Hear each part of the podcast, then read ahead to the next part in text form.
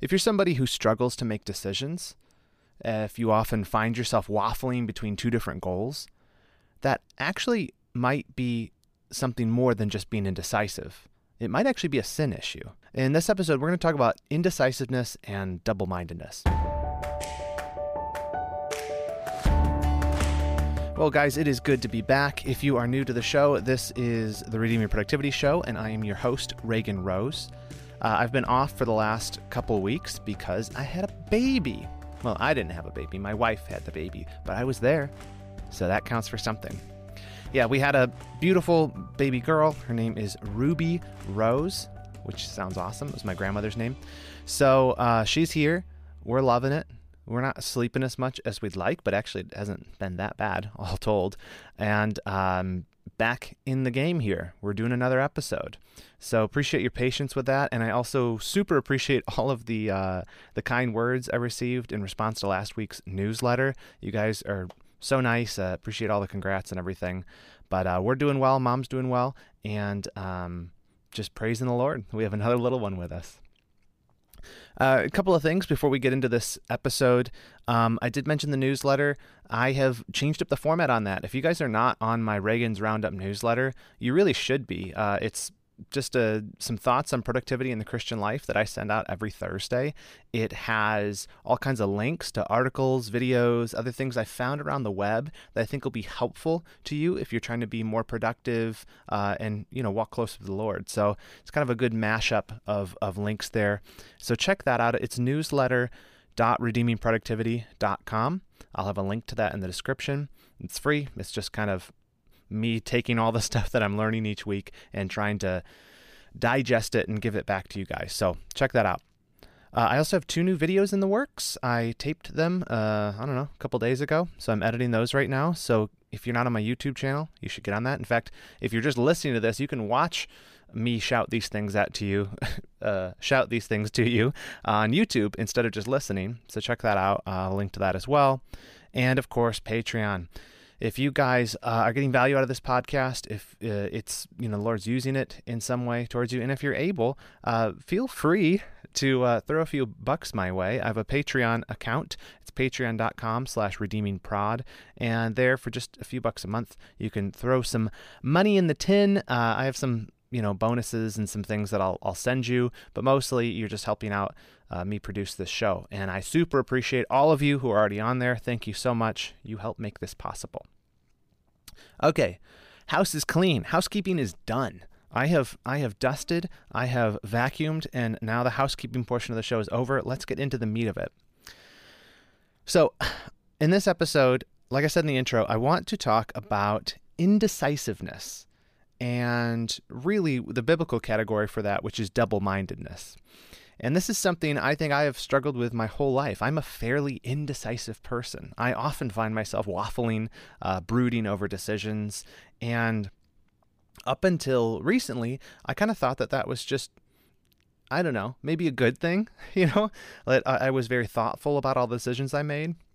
And I do definitely think there's a place for um, being thoughtful, taking all the data into account, you know, having pros and cons and weighing things in a wise way. I think that part of wisdom is doing that.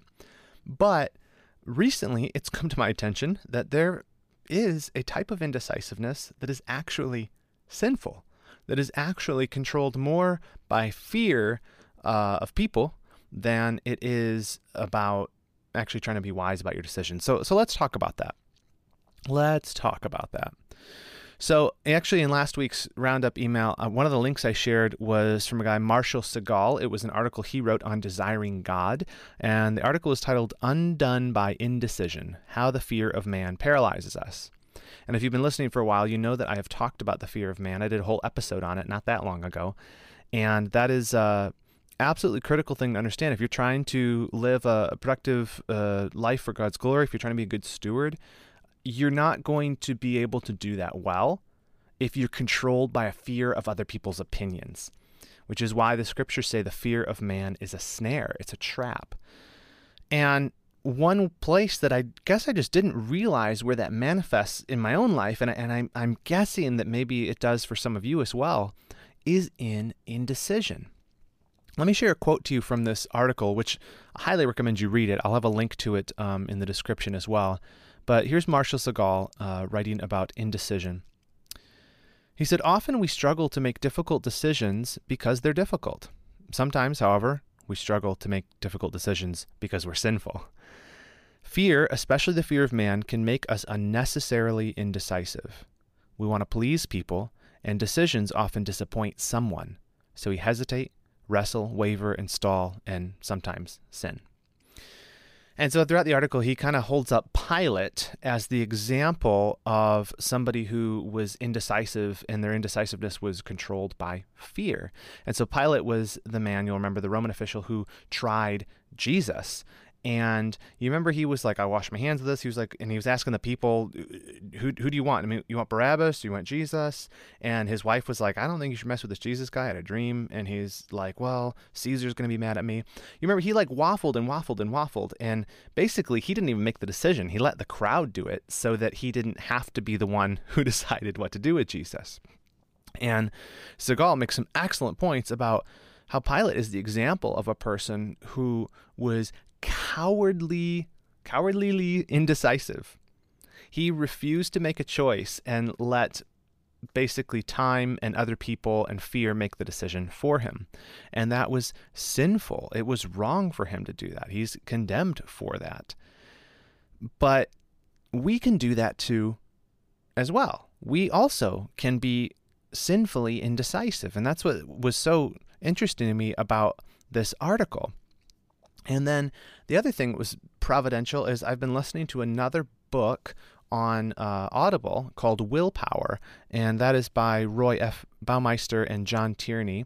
And it's kind of a modern classic in productivity type stuff. It talks about willpower. What is it? You know, where does it come from? How do you cultivate it? And it's not a Christian book. It's, you know, kind of a lot of psychologizing and stuff, but it's interesting.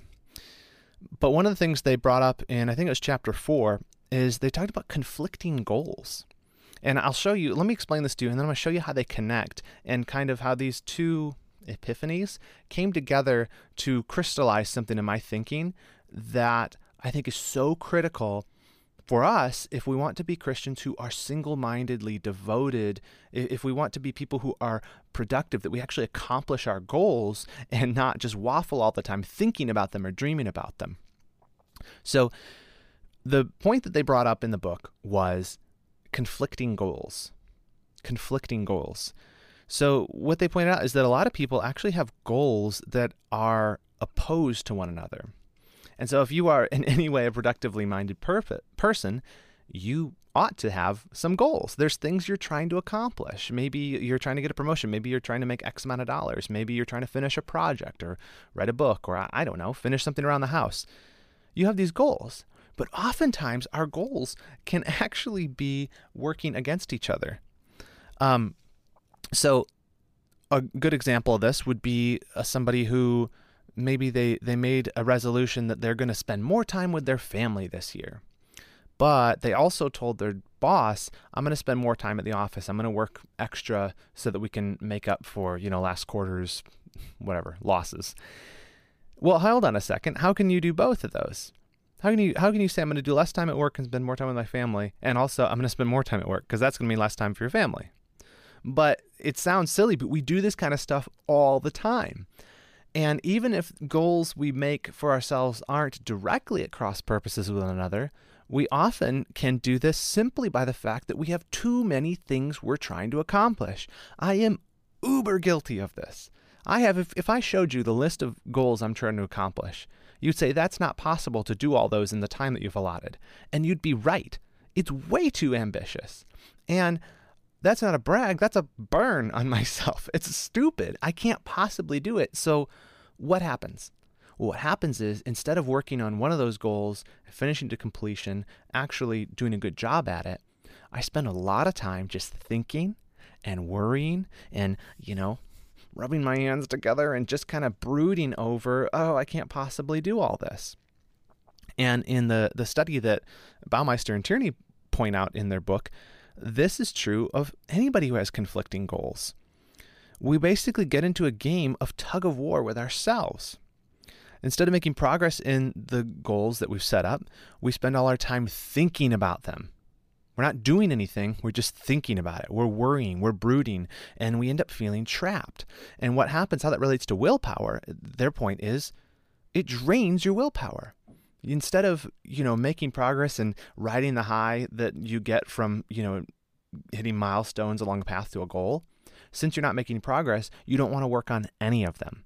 It drains your willpower and you end up standing still and doing nothing. In fact, one of the studies that they had in there showed that people with competing goals actually had lower levels of personal happiness, higher levels of stress, and even higher levels of physical illness. Because probably because all the worry and you know psychosomatic uh, symptoms that come along with that. And it makes sense when you think about it. How how are you going to live if you have two goals that are opposed to each other? How do you live if you if you're striving to accomplish two things at the same time that are mutually exclusive? But again, we do it all the time. We do it all the time. Um, it's kind of like coming to a fork in the road, and instead of like picking a path, we try to hobble one foot down both paths at the same time. You know what I mean? You're, and you end up doing the splits as you go, and your legs are getting further and further apart because these are diverging paths. But you're trying to have the best of both worlds. You think that you're hedging against against risk, by doing this, but actually what you're doing is you're choosing to fail at both things instead of just choosing one that you actually might succeed at and work towards. And before long, if you do the splits like that, you end up ripping your pants. Possibly, you know, pulling a hammy too. Don't want to do that. So I do. I think that this is something we do to ourselves. I know I do. And and we do it by, like I said, setting up competing goals or just trying to do too many things at once. This is a quote from the, the book Willpower. The authors write For most of us, though, the problem is not a lack of goals, but rather too many of them. See, so even if your goals that you have, you say, Well, Reagan, I have lots of goals, but they're not competing with each other, but they are competing for the same um, amount of time, right? They are competing for the same limited resource of time. And so your goals can end up being opposed to each other simply because you don't have enough time to do all of them.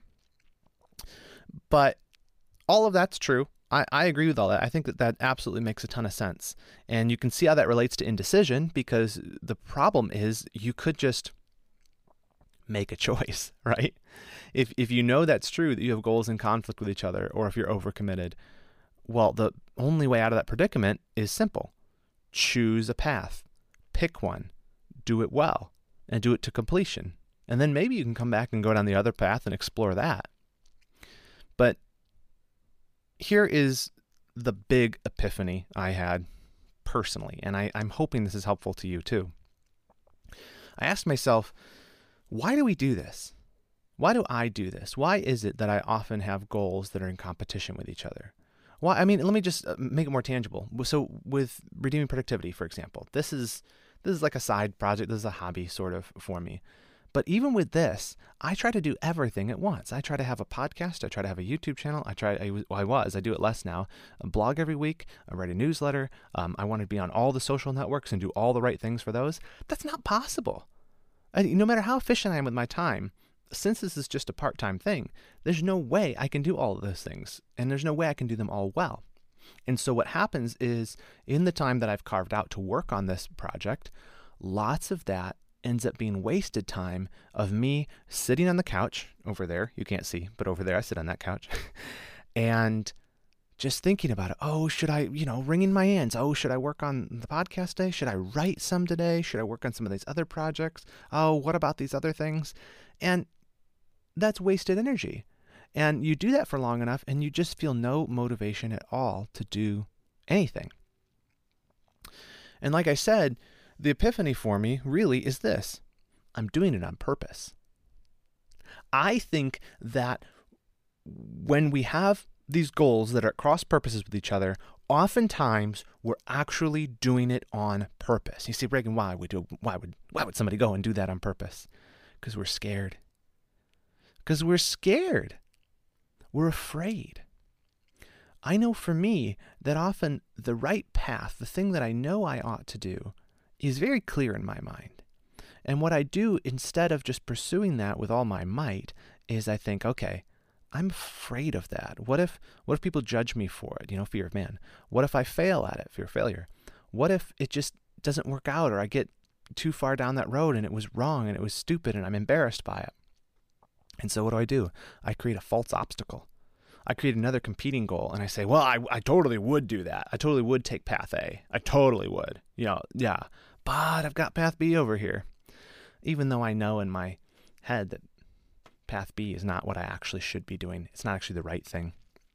So I spend all my time indecisive, afraid to make a move. Um, and you end up feeling trapped. But the irony is that you're you're your own jailer. J- jailor. You're your own jailer. The cell door is open.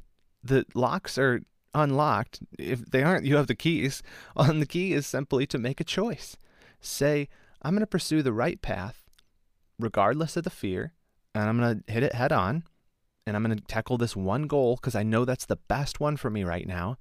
And I'm going to set these other ones aside, and maybe they're good, but I cannot let them compete. I need to be single minded. And it's that uncomplicated, I think. And when you do this, you when you make that choice, you start to see the stress, the fear, the worry, all of those things sort of fade away. Well, first you kind of have to face the fear, but once you make the decision, then you're all in. You're single-minded, you're devoted. So that was like the big epiphany for me this week. And then I started thinking about this some more and I thought, okay, like what what is the um what's the biblical category for what I'm thinking about and talking about here? Like, what's the um? Is there something? Am I just like putting different ideas together from different books? And the thing that popped to my mind was, it kind of sounds like when the Bible talks about being double-minded, right? Double-minded, and we get this from uh, James one five through eight. And it's right in the beginning of the book when James talking about wisdom. And he says, If any of you lacks wisdom, let him ask God, who gives generously to all without reproach, and it will be given to him. But let him ask in faith, with no doubting. For the one who doubts is like a wave of the sea that is driven and tossed by the wind. For that person not, must not suppose that he will receive anything from the Lord. He is a double minded man, unstable in all his ways. And so the point is, right, just to summarize, James is saying, hey, if you don't have wisdom, ask God for wisdom. Pray for wisdom if you don't have it. But pray by faith. Believe that God will actually give you the thing that you asked for. Simple enough. But then he gives this admonition. He says, but if you if you are praying for it, but you don't actually trust that God's going to give you the wisdom, don't expect that he's going to, because he's not. You you are you don't actually believe. He says you're like a, you know someone who's tossed by the the wind on the sea. And the description is that kind of person is a double minded man, unstable in all his ways. Double minded. It's interesting, isn't it? it, it it's your your mind is split or, or two spirited, not in the weird way people use that today, but you you have two different things in mind at the same time. Uh, and the Greek word is uh, dipsukos, which means uncertain about the truth of something, doubting or hesitating or even vacillating. And James actually uses the same word in chapter 4 when he condemns that attitude of double mindedness as something that's actually sinful. It's not just a bad thing, it's wrong. It's something to be repented of. He says in uh, chapter 4, verse 8 Draw near to God, and he will draw near to you. Cleanse your hands, you sinners, and purify your hearts, you double minded. So purify your hearts. You need you this is something that you need to get rid of. Remove the double-mindedness. Remove that doubt that you have and be single-minded. And now I know some of you are like, this is talking about faith, Reagan, and you're talking about like goals and stuff. And I yeah, you're right. Um, this is talking about faith. It's talking about unbelief, not trusting God. But you notice how that attitude affects all of life. I think this is interesting. He said back in uh, chapter 1 that such a person is unstable in all his ways. It's unstable or restless, or it could even be rendered, like I said before, vacillating. It's somebody who's not sure. And I wonder at that sometimes because I often feel myself being characterized that way. Um, or I often think I'm doing that, where I'm I'm unstable. I am refuse to make a decision. I'm double minded about things, not with trusting God, I hope. I mean, sometimes, obviously, we all doubt, but like with just making choices.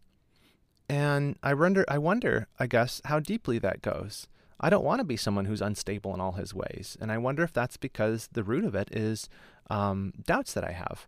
You know, do I really trust that God's going to be faithful if I if I um, trust Him and I do what I know is right, uh, even though I'm afraid? If you want an Old Testament example of double-mindedness, um, look no further than Elijah. Uh, so you remember this from 1 Kings 18:21. It's a well-known verse. Elijah the prophet is rebuking the people of Israel. He's saying, "Hey guys, are you going to follow God or not?" And so there was, you know, this Old Testament false god, Baal or Baal, if you're really cool. And these people were practicing idolatry and and worshiping this false god, but they were also serving Yahweh. And Elijah's like, guys, you can't do both. And so listen to this. This is 1 Kings 18, verse 21. And Elijah came near to all the people and said, How long will you go limping between two different opinions? If the Lord is God, follow him. But if Baal, then follow him. And the people did not answer him a word. He's like, Why are you serving two gods? Pick one. Pick one. Make a choice. Choose this day whom you will serve. Who's it going to be? Is it going to be God or is it going to be this false God? You got to make up your mind. And I love the way that this the ESV renders it this way, and I think it's more accurate. He said, How long will you go limping between two different opinions? How long will you go limping? It's like you, you picture somebody who um is almost pacing, right? And and they're like all you know a nervous Nancy type guy, and uh, he's going this way. He's like, "Well, should I follow Baal? No, no, no, no. I think I'm gonna follow guy. No, no, no. Well, what about Baal? Has some nice stuff to offer. You know, let's go. Maybe we'll do Baal." And you limping back and forth and back and forth and back and forth, and refusing to make a decision, refusing to be single-minded, refusing to have this laser sharp focus on I'm gonna follow the Lord come hell or high water. Because when it comes to following God, you can't hedge your bets. You got to go all in. You got to bet it all on black, baby. It's always going to be, you have to be all in on God. You cannot spread the, the chips around to other things. It's got to be all or nothing. And, uh, you know, Jesus even talked about this type of double mindedness, and he sort of characterized this vacillating attitude in terms of disloyalty, which is really quite accurate. Uh, in Matthew 6:24, he says, "No one can serve two masters, for either he, either he will hate the one and love the other, or he'll be devoted to the one and despise the other. You cannot serve God and money." So, right, he appeals to this principle. You can't have two bosses. You can't serve two bosses. And anyone who have, who's ever been in a company where it's like unclear about the chain of command, and like this person from this department's able to give you orders, and so is this person, and you're like, well, wait, which which one do I serve? And you kind of ha- you kind of end up making a choice and one of them you're like stop telling me what to do because I'm following this guy that's his point and he you know applies it specifically to serving God or serving money uh, you can't have money be your God and God be your God. It's the same thing with the Israelites. You can't have Yahweh and Baal. You got to pick one. Um, but what's interesting is he appeals to a principle that's true in all of life. You can't serve two things. You cannot walk down two paths at the same time. You cannot be double minded about things, or you'll be unstable in all of your ways. Make a choice and stick with it. And again, you know, we're talking about faith here, but I think it's just interesting that the way that this does apply in all of life. Indecisiveness is this cancer that uh, will just absolutely infect everything in your life where you're constantly hedging your bets because you're afraid. You're constantly refusing to make a choice about which singular thing you're going to pursue and be all in on. And so instead of, you know, making gradual progress on all these things, you make none. We're talking about um, indecisiveness, double mindedness, and now I want to talk about what is so what's the right thing? If we're indecisive people, if we have trouble picking a path and sticking with it, what is it that we should do? What, what are we to aspire towards? And I think it's obvious if we're not to be double minded, the implication is we're to be single minded. And what should be what should our singular goal be? Well, the second I ask it, it should become obvious to you if you're a Christian. It needs to be Christ. It needs to be obedience to God. Uh, Jesus, again, who's always it's always a good person to quote. You know, creator of the universe, all that, savior of mankind. Uh, he said in Matthew 6:33, But seek first the kingdom of God and his righteousness, and all these things will be added to you. What's he saying? Well, in the, the Reagan Standard Version, I'll paraphrase, he's saying your number one priority has to be God. Your number one priority has to be his kingdom his righteousness. Pursue that above all.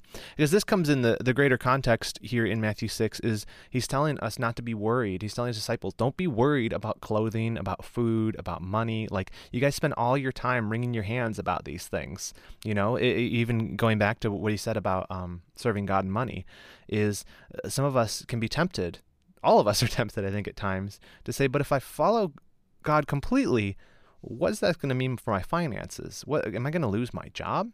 Am I am, am I not going to have you know ample funds to to provide for my family, to put food on the table, to have clothes? And he says, "Listen here, don't worry about that. Don't worry about that." Seek first the kingdom of God and his righteousness, and all these things will be added to you. The, all these things is making reference to clothes, food, money, what you need to live and survive. God will provide those for you. You worry about one thing. Don't be double minded. Don't have all these competing goals where you're like, well, I 50% serve God and then 50% of my time is spent, you know, focused where, where my goal is all about, you know, making money or something. Making money's fine, but it cannot be in competition with God. You have to be single minded. There's really nothing uglier than a fence sitter, is there? Uh, somebody who can't make a decision, someone who is double minded um, and if you think about people in stories or history who were single minded, they're like the heroes. I mean, think of Aeneas or like Rambo or, or John Wick, right? Like you have all these people who were just a man on a mission. Like we love movies and stories and books about people like that. They're just so singular focused. Um, we're, we're, my wife and I are reading the Harry Potter books right now. And I know, don't judge me. And in the seventh book, the last one, like that's when Harry really like starts to like realize, okay, this is what I need to do, and he really steps up to the plate and is, you know, a man about it and about how he needs to fight Lord Voldemort. I know, don't judge me. Stop. I hear you guys judging me. I feel I feel the pangs. But you know what? I'm going to be single-minded. I'm going to pursue this analogy till the bitter end. So, what I love about that is you're just like, yes, this is now a hero. This is someone I respect. They are so focused. And we see it in real life too. You see somebody, you're like, man, they know what they're about. That person knows who they are. They have some degree of self ownership and, and priority and just a focus, a laser beam. And you love to see that.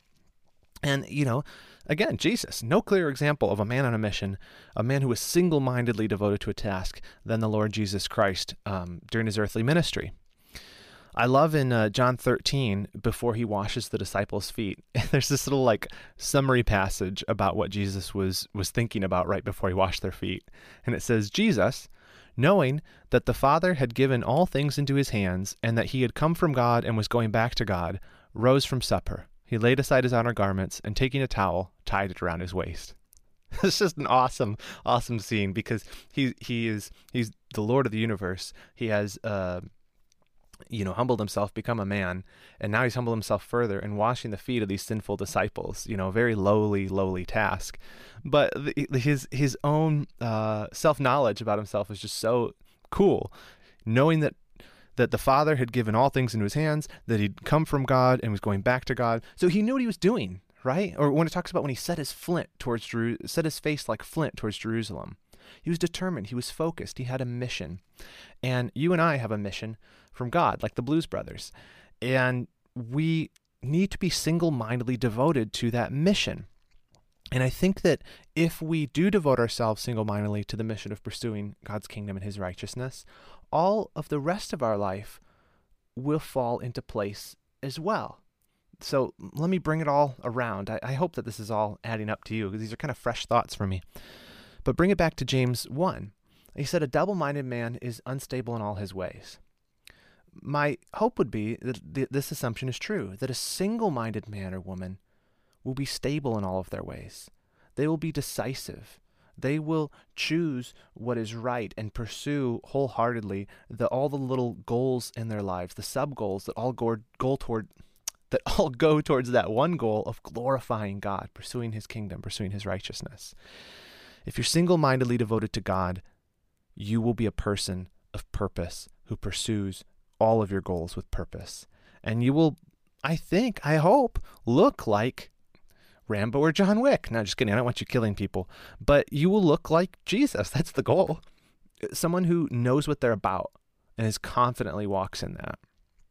Um, a, a, man or a woman of single minded purpose is like a juggernaut. They are unstoppable, indefatigable, and a force to be reckoned with in this world. And as the, you know, Jesus said, we're the light of the world. And if that's who we're supposed to be, let's be that. Let's be super bright. Let's be those like super bright blue colored LED lights that blind you when people put them up uh, on their house at Christmas time instead of using the warmer hues. Come on, people, do your Christmas lights right. But we got to be that. We got to be bright. Let's be single minded. Let's be devoted. And so let me ask you this rhetorically What stands between you being single mindedly devoted to the kingdom of God and his righteousness? Are you of two minds? Are you waffling? Are you 30% in for Jesus, 50% in for Jesus, 95.5% in for Jesus? Or are you 100%? What are you hedging for? Why are you doing that? Why are you standing still? Pick a side. Make a decision. Be single minded. And I think that you'll find that the rest of your life, the stability, will come after that. So if you're having conflicting goals, uh, I think maybe realign yourself. Think think about what is my main thing. I'm here to glorify God, uh, and drop the one that you know you've kind of put there purposely as an obstacle to to yourself, and let's get to work. Because really, at the end of the day, indecisive people are ineffective people. If you want to be productive with your life, if you want to be a good steward of this life God's given you, you got to make choices and you got to make them confidently and you got to stop down that path that you've chosen and not always be looking back at, oh, should I have gone that way or this way? No. Stable, decisive, single minded people are confident. They're, uh, they're, they're effective in their faith. They're effective in their jobs. They're effective in leadership. They're effective in productivity. And they are stable in all of their ways. That's what I want to be. I hope that's what you want to be. And the only way I know of becoming more single-minded is to ask God for more faith, ask Him for for the wisdom to to make choices that honor Him, uh, focus more on His uh, kingdom and His righteousness, and actively seek to put to death those fears that keep you from doing what you know is right. Make a choice, and chances are you already know what choice is the right one. And in so doing, let's glorify God with our lives. Let's be effective Christians. Let's be single mindedly devoted to His kingdom and His righteousness for His glory. Guys, thanks for listening. That's all I have for you this week. Subscribe if you haven't already. Um, if you like this, if you find it helpful, maybe share it with a friend. And uh, do consider signing up for my newsletter, Reagan's Roundup. That's at newsletter.redeemingproductivity.com. And I will see you again here next time. But until then, remember this in whatever you do, do it well and do it all to the glory of God.